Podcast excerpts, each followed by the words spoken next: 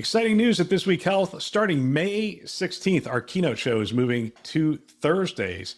Catch every episode weekly on our This Week Health conference channel. Don't miss conversations with top health system leaders designed to transform healthcare one connection at a time.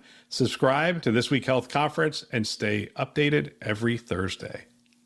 Today on This Week in Health IT, digital pathology is being adopted worldwide, and there are lots of cases of large regional networks now looking at how they can improve their productivity, enhance the delivery of their services by just being able to leverage digital data and, and communicate effectively digitally.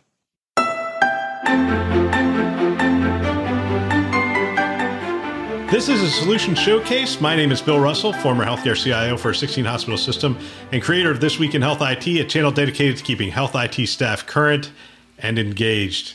If you want to be a part of our mission, you can become a show sponsor as well. The first step is to send an email to partner at thisweekinhealthit.com.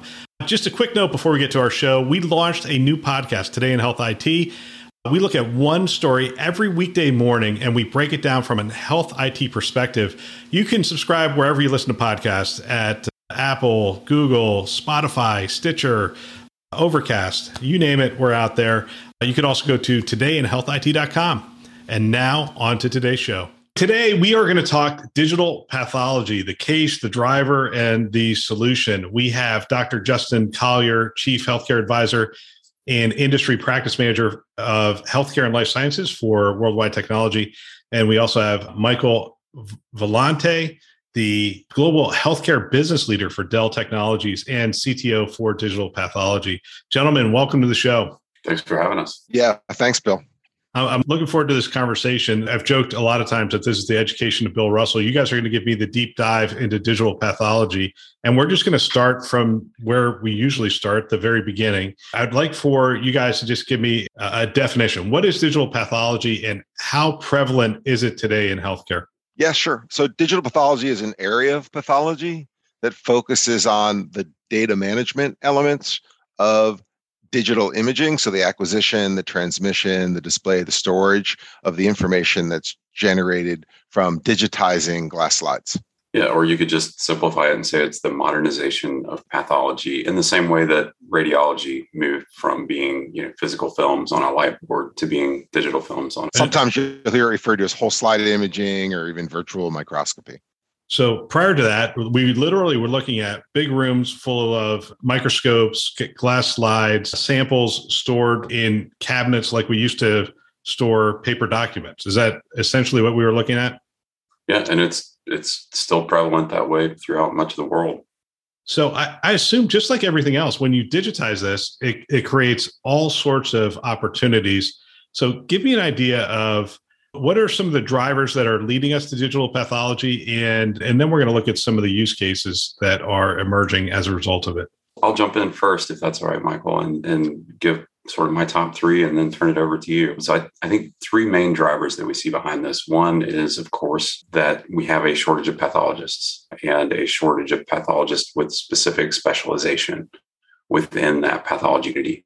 So the ability to read studies in a virtual environment creates a lot of ability both to scale as well as to access critical resources. So that certainly is a, a, huge driver for it, the ability to read those studies from anywhere. The second one that I would point out is that it's impossible to have a backup copy of a glass slide. You just can't do it. So having a digital image provides that capability of having a backup copy. If there's a natural disaster, if something happens and that slide gets broken, if it's your only copy, then you're kind of out of luck. So having a digital backup is a huge advantage.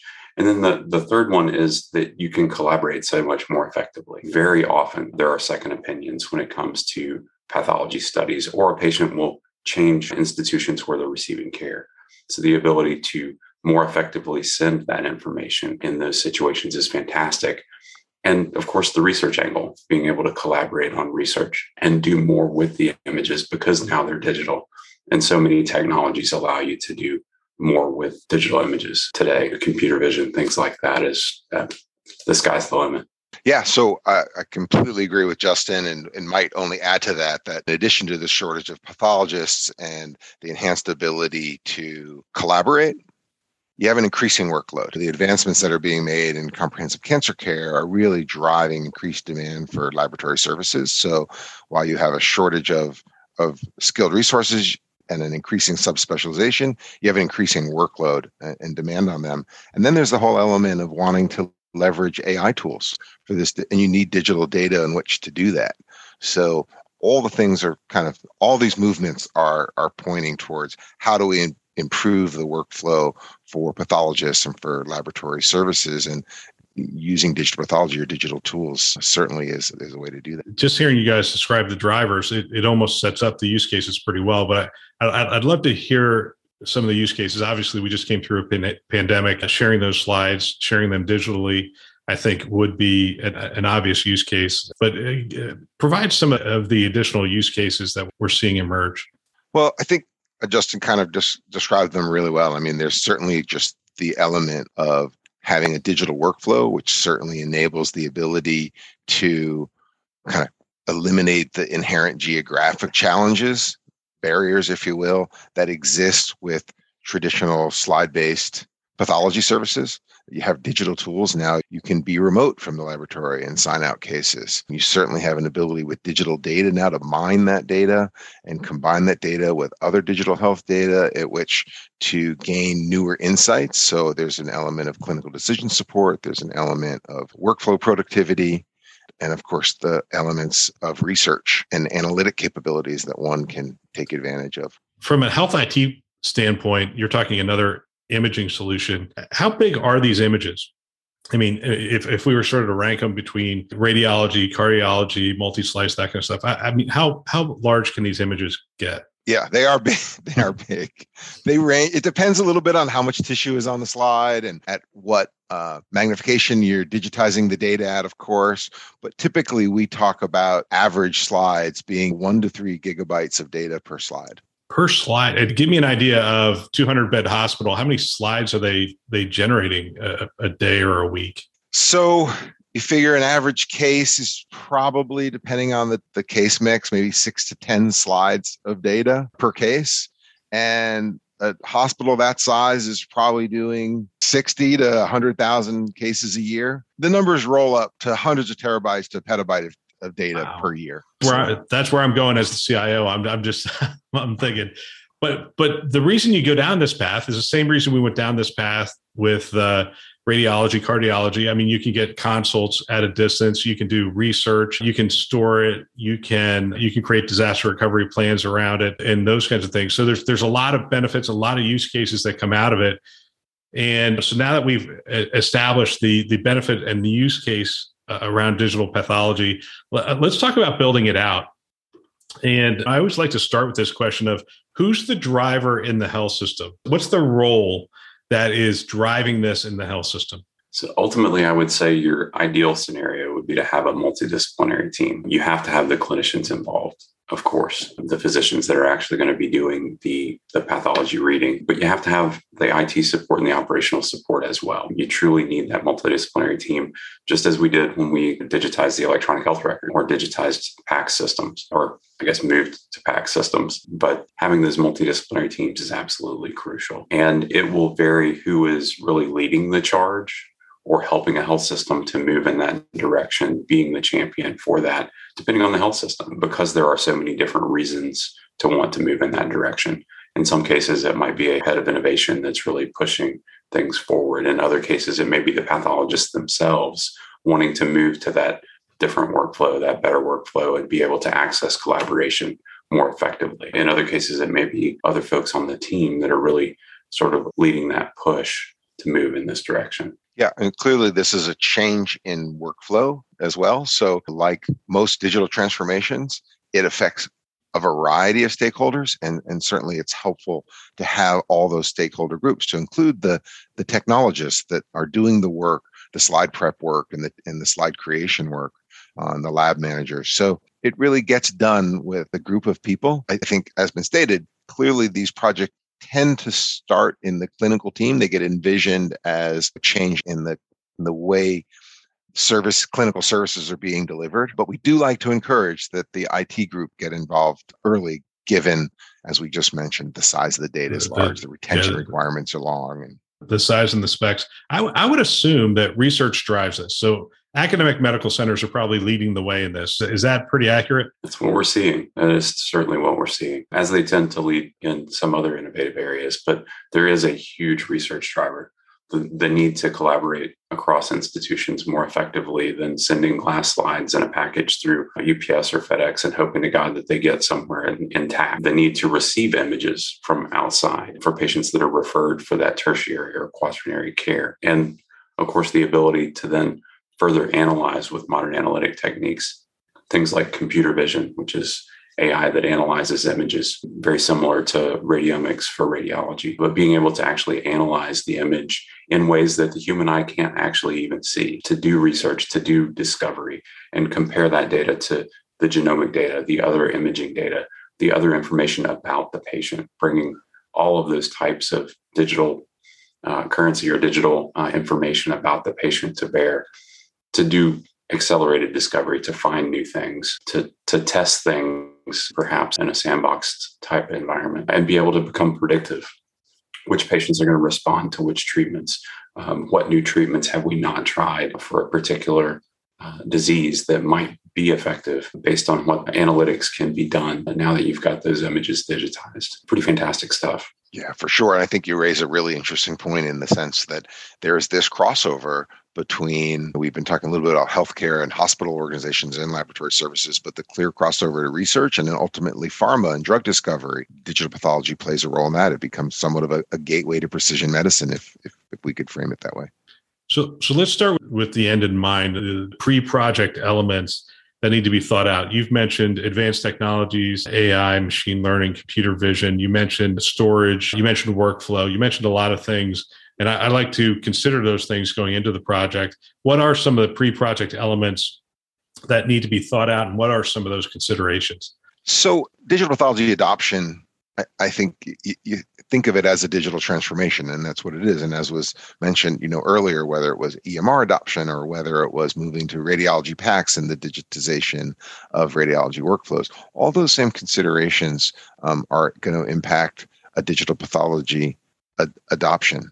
So considering the really looking at the use cases and what is it you're trying to achieve? Is this about creating environment for remote sign out of cases? Well, that may construct a certain technology design. If this is about digital archiving of samples in which to build a repository to do analytics with or develop AI algorithms, then that may have a different architecture that that looks to be deployed. I think what we're seeing, however, is that across all of these variety of use cases, clinical decision support, remote sign out, digital archives, IT is underpinning all of those and has a strong need to be involved in designing to ensure that whatever the enterprise's guiding principles or standards that should be adhered to are thought about in in the construct not only of the solution design but the project deployment design. Yeah very much to michael's point you have to consider what else you're doing with data throughout the organization and how this fits into that governance how this fits into that larger strategy. And also consider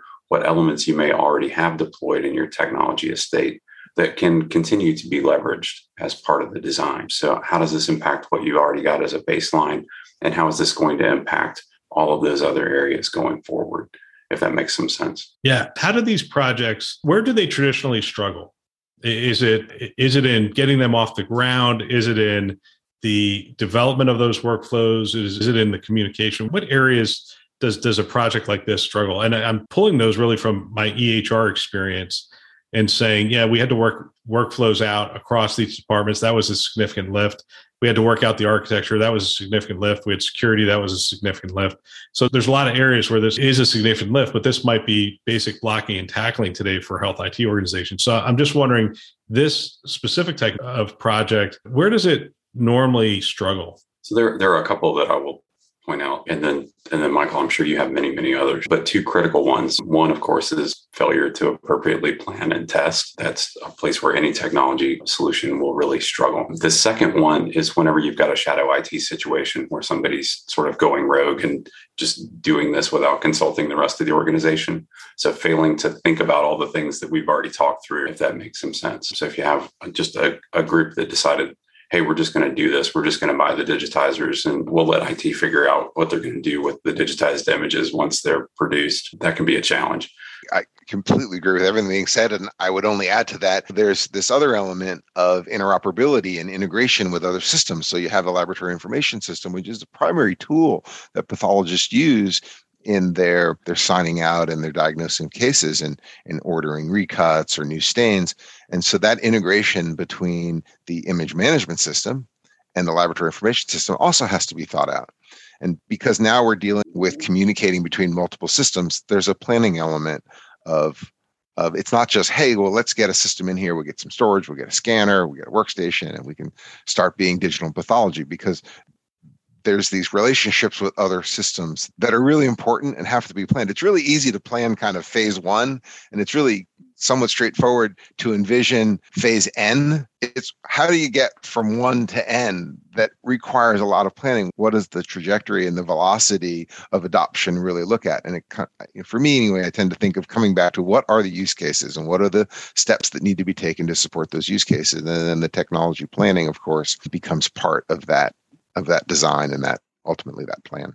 Actually, as you were talking, it reminded me that anytime we're talking about data, it doesn't matter what the kind of data is, you've got to also consider cybersecurity as part of that plan. And it's got to be considered as a forethought, not an afterthought.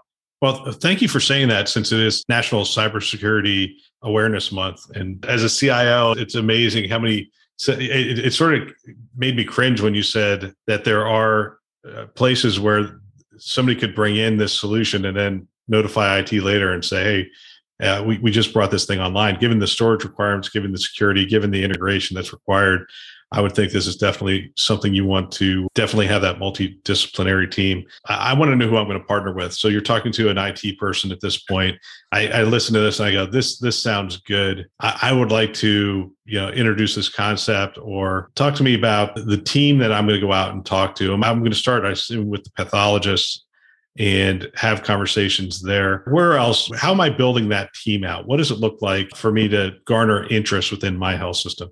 Yeah, so I think that's an interesting question. And I think one that I think you can get to an interested team very quickly. We've talked about the different types of stakeholders that should be involved in the planning. I think there's some clear benefits to different stakeholders and there's some clear responsibilities for other stakeholders that have to be sure to be addressed because we're dealing of elements of workflow change we're dealing with elements of high performance computing enterprise storage We've talked about interoperability, we've talked about scalability, performance, security. So, from the IT perspective, I think it's pretty clear of the role and the guidance that they play in the planning of these solutions.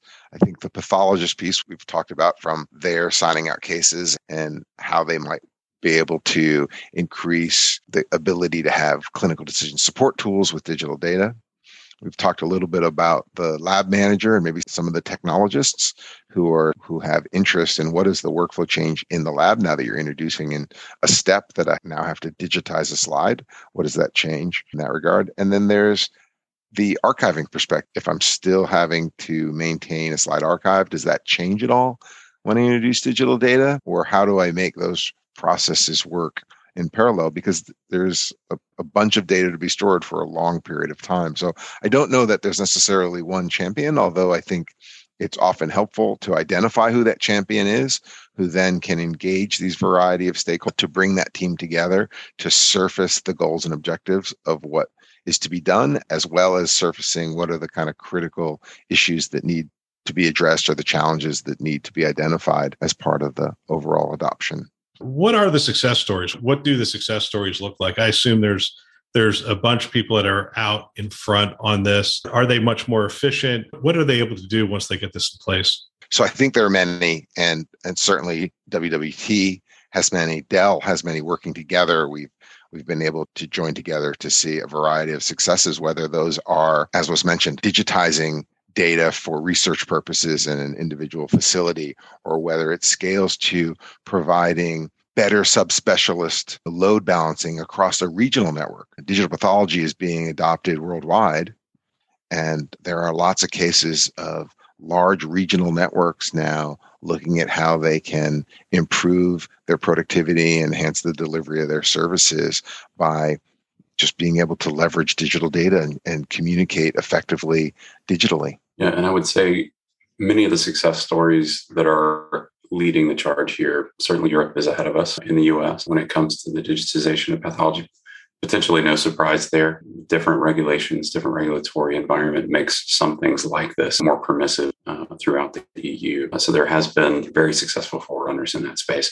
And of course, pharma is another place where this has been leading and where they've been seeing success. What's the future here? What's the future of digital pathology? Really, it's the same future that we realized when we moved all of radiology off of physical film. It's that and more. So we've just gotten to the point where we've got the right technologies to be able to to do these things well and we've gotten the right technologies for the high performance computing for the analytics of imaging data on a pixel by pixel or voxel by voxel so I would say the future is extremely bright and probably AI augmented. I think that's right. There's a great future, and it it just expands if you look at it through the lens of an enterprise right? Whether it's in the area of advancements in precision medicine or comprehensive cancer care or disease diagnostics, multidisciplinary teams we talked about. These are all elements where digital pathology can have a positive impact in improving uh, the way those services or those capabilities are, are undertaken and achieved. Yeah, Michael, I, I want to talk a little bit about the architecture so as I think about this, we're going to be storing a load probably on our network, on our physical network. We might be sharing that across a uh, wide area network within the health system, but we're also going to be moving some of this information in and out. And I'm wondering what the arch- typical architecture looks like. Are we utilizing cloud technologies? Are we utilizing mostly uh, on-site, on-prem? Is this a typical environment where we're pulling in those capabilities, the advanced capabilities that we're talking about in terms of AI and other tools. Are we pulling those in from the cloud and just applying that on top of our internal architecture? What, what does it look like? I, I, think it somewhat mirrors what we've been seeing happening in the rest of medical imaging right? There's clearly a predominance of on-prem uh, technology asset storage being utilized given the nature of the size of this data given the opportunity to build you know enterprise repositories that maybe span multiple different types of image objects. And some of it really has to do with what is the rate of adoption. If there's kind of limited smaller use cases, we're not doing everything. Maybe they're just going to focus on a particular tissue type. Those are relatively smaller from a volume perspective. Then sure, let's manage these with ex- existing infrastructure and maybe scale it out. But the elements of the architecture, I think, are, are pretty consistent. You need a highly scalable architecture because your rate of adoption and your rate of growth is sometimes hard to anticipate. As I mentioned before, it's easy to kind of plan for phase one, but and maybe envision phase N, but the rate from one to N may be unsure. So an architecture that's easy to scale and highly scalable is important. Reliability is obviously key. Speed is always always key. And you know, given the world that we're living in, the elements of security and being able to ensure that this data uh, and the access to this data is protected is also key. So robust infrastructure is really important in in driving this adoption digital pathology. Yeah, and when it comes to cloud, Bill, I would say that there are probably three real drivers that we see running up front with those that are leveraging cloud as part of this. And one is clearly collaboration, just the ease at which you can collaborate either across entities or across across a system. So that's a key one. Access to analytics resources is another uh, key driver for the cloud piece of this architecture. In some cases, plenty of institutions that leverage uh, all of the different flavors of public cloud for the analytics excellence that can be done there. Uh, and then the third is for archive, just the ability for that cold storage archive. It reduces some of the costs involved and, and cost worries when you think about egress fees of very large file sizes. So leveraging that more for cold storage, if you would. The thing I like about this the most is you're talking about a set of skills, a set of technologies, and a set of practices that within IT at least we have. We've been doing this for years. We've been doing it in the imaging space and all we're going to be doing is changing the focus and really focusing in on pathology and standing up capabilities and technologies that we are already familiar with. We know how to store large images, we know how to archive large images, but we just need, from where I sit as, as the CIO, it's really the orchestration between the clinical side and the technology side and, and really uh, showcasing that to the to the board, making the case, and those kind of things. So I, I love the use case. How we, we know there's a significant nursing shortage. How acute is the shortage of pathologists? I can tell you that there was actually a 17% decrease in the number of pathologists between 2007 and 2017. And I believe the statistics that I've seen since 2017 is that it's actually gotten worse. And it's even more complicated than that when you think about subspecializations. So, those that are perhaps an expert at reading, since it's Breast Cancer Awareness Month, reading breast cancer biopsy slides, that expertise may not exist in the same places, in the same volume of experts, brain tumors, other types of tissue diagnoses. And then there's the infectious component. Certainly, pathologists are involved plenty of the time when it's not a cancer diagnosis. It could be an infection, it could be another another scenario where you need a, a different level perhaps of subspecialist expertise. And those subspecialists just aren't evenly distributed and, and available at any old hospital. Will we see this as an opportunity for some health systems some of the larger health systems to expand their reach and to partner with some of the smaller health systems? Oh absolutely. And i, I think we'll probably also see the rise of the same types of maybe an, an overnight uh, coverage service or those other things for times when your limited supply of pathologists may not be available. I think there will be quite a lot of both of those scenarios. Yeah, and that'll be looked at on a global scale because there are some countries where the pathologists short. There are several in the Asia Pacific region where it's really significant and just don't have the resources to provide the, the quality care that they want to provide, which laboratory services are involved in such a high percentage of care protocols today. I, I, love this solution. Is there anything else we haven't discussed that maybe I've overlooked in the questions that you think the community would benefit from knowing or understanding about this well, solution? Being at WWT, of course, I would be remiss if I didn't point out our Advanced Technology Center, which is the massive innovation lab that we have built out strictly for the use of testing, training, and proofs of concept, things of that nature for our customers, for our partners. It's about a billion dollars worth of investment that the company has made, none of which is used as a production environment for us to run on. That's a, a separate system, but it strictly is that innovation environment where we bring all of our OEM partners gear and software and tools and techniques, have it connected to the cloud. And it's actually four physical data centers plus an Equinix co-location facility that has those high-speed connections to the public cloud.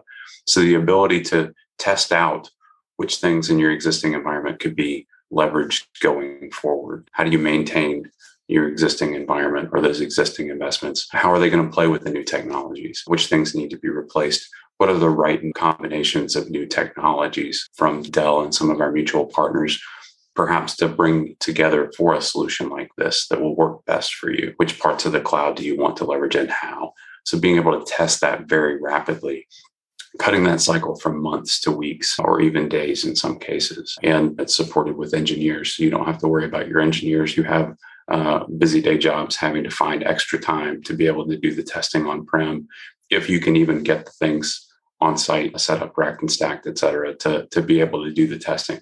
So knowing that you have virtual access to this environment from anywhere in the world and you can do that testing in partnership with our engineers i think it's a, it's a pretty powerful tool to help accelerate moving in the right direction and prevent those shortfalls and, and pitfalls yeah, and I would only add from Dell Technologies' perspective that we've worked to develop a rather robust ecosystem of partners in doing this that provide all the components, slide scanning and application software and viewing software to do this. And working with really strong partners like WWT, we really bring solutions uh, that are based on not only the experience in digital pathology, but leveraging the experiences that we did in the transformations that we've uh, done within radiology for, for many years and EMR modernization, even more recently than that. But I was really encouraged, Bill, by your statement that, which I think we agree with, that we understand the technology, we understand what these transformations look like. So we do understand how they are to be done. And while the image sizes and the file sizes of a digitized slide, they sound large and they seem like it's a lot,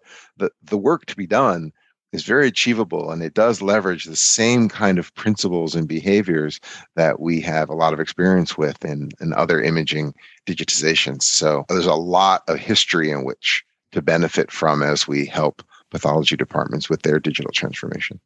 I would just say, yeah, of the hard things in front of our IT organizations today, this one is certainly one of the most readily achievable, even though it is large in scope. Fantastic.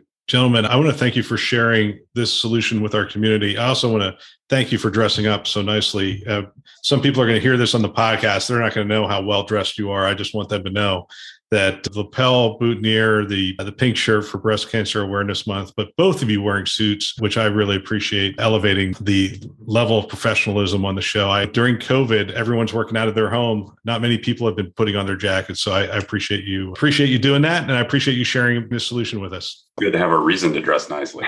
yeah. yeah, there you go. Exactly. What a great discussion. If you know of someone that might benefit from our channel from these kinds of discussions, please forward them a note perhaps your team, your staff. I know if I were a CIO today, I would have every one of my team members listening to this show. It's it's conference level value every week. They can subscribe on our website, thisweekhealth.com, or they can go wherever you listen to podcasts Apple, Google, Overcast, which is what I use, uh, Spotify, Stitcher, you name it. We're out there. They can find us. Go ahead, subscribe today, send a note to someone, and have them subscribe as well. We want to thank our channel sponsors who are investing in our mission to develop the next generation of health IT leaders. Those are VMware, Hillrom, Starbridge Advisors, Aruba, and McAfee. Thanks for listening. That's all for now.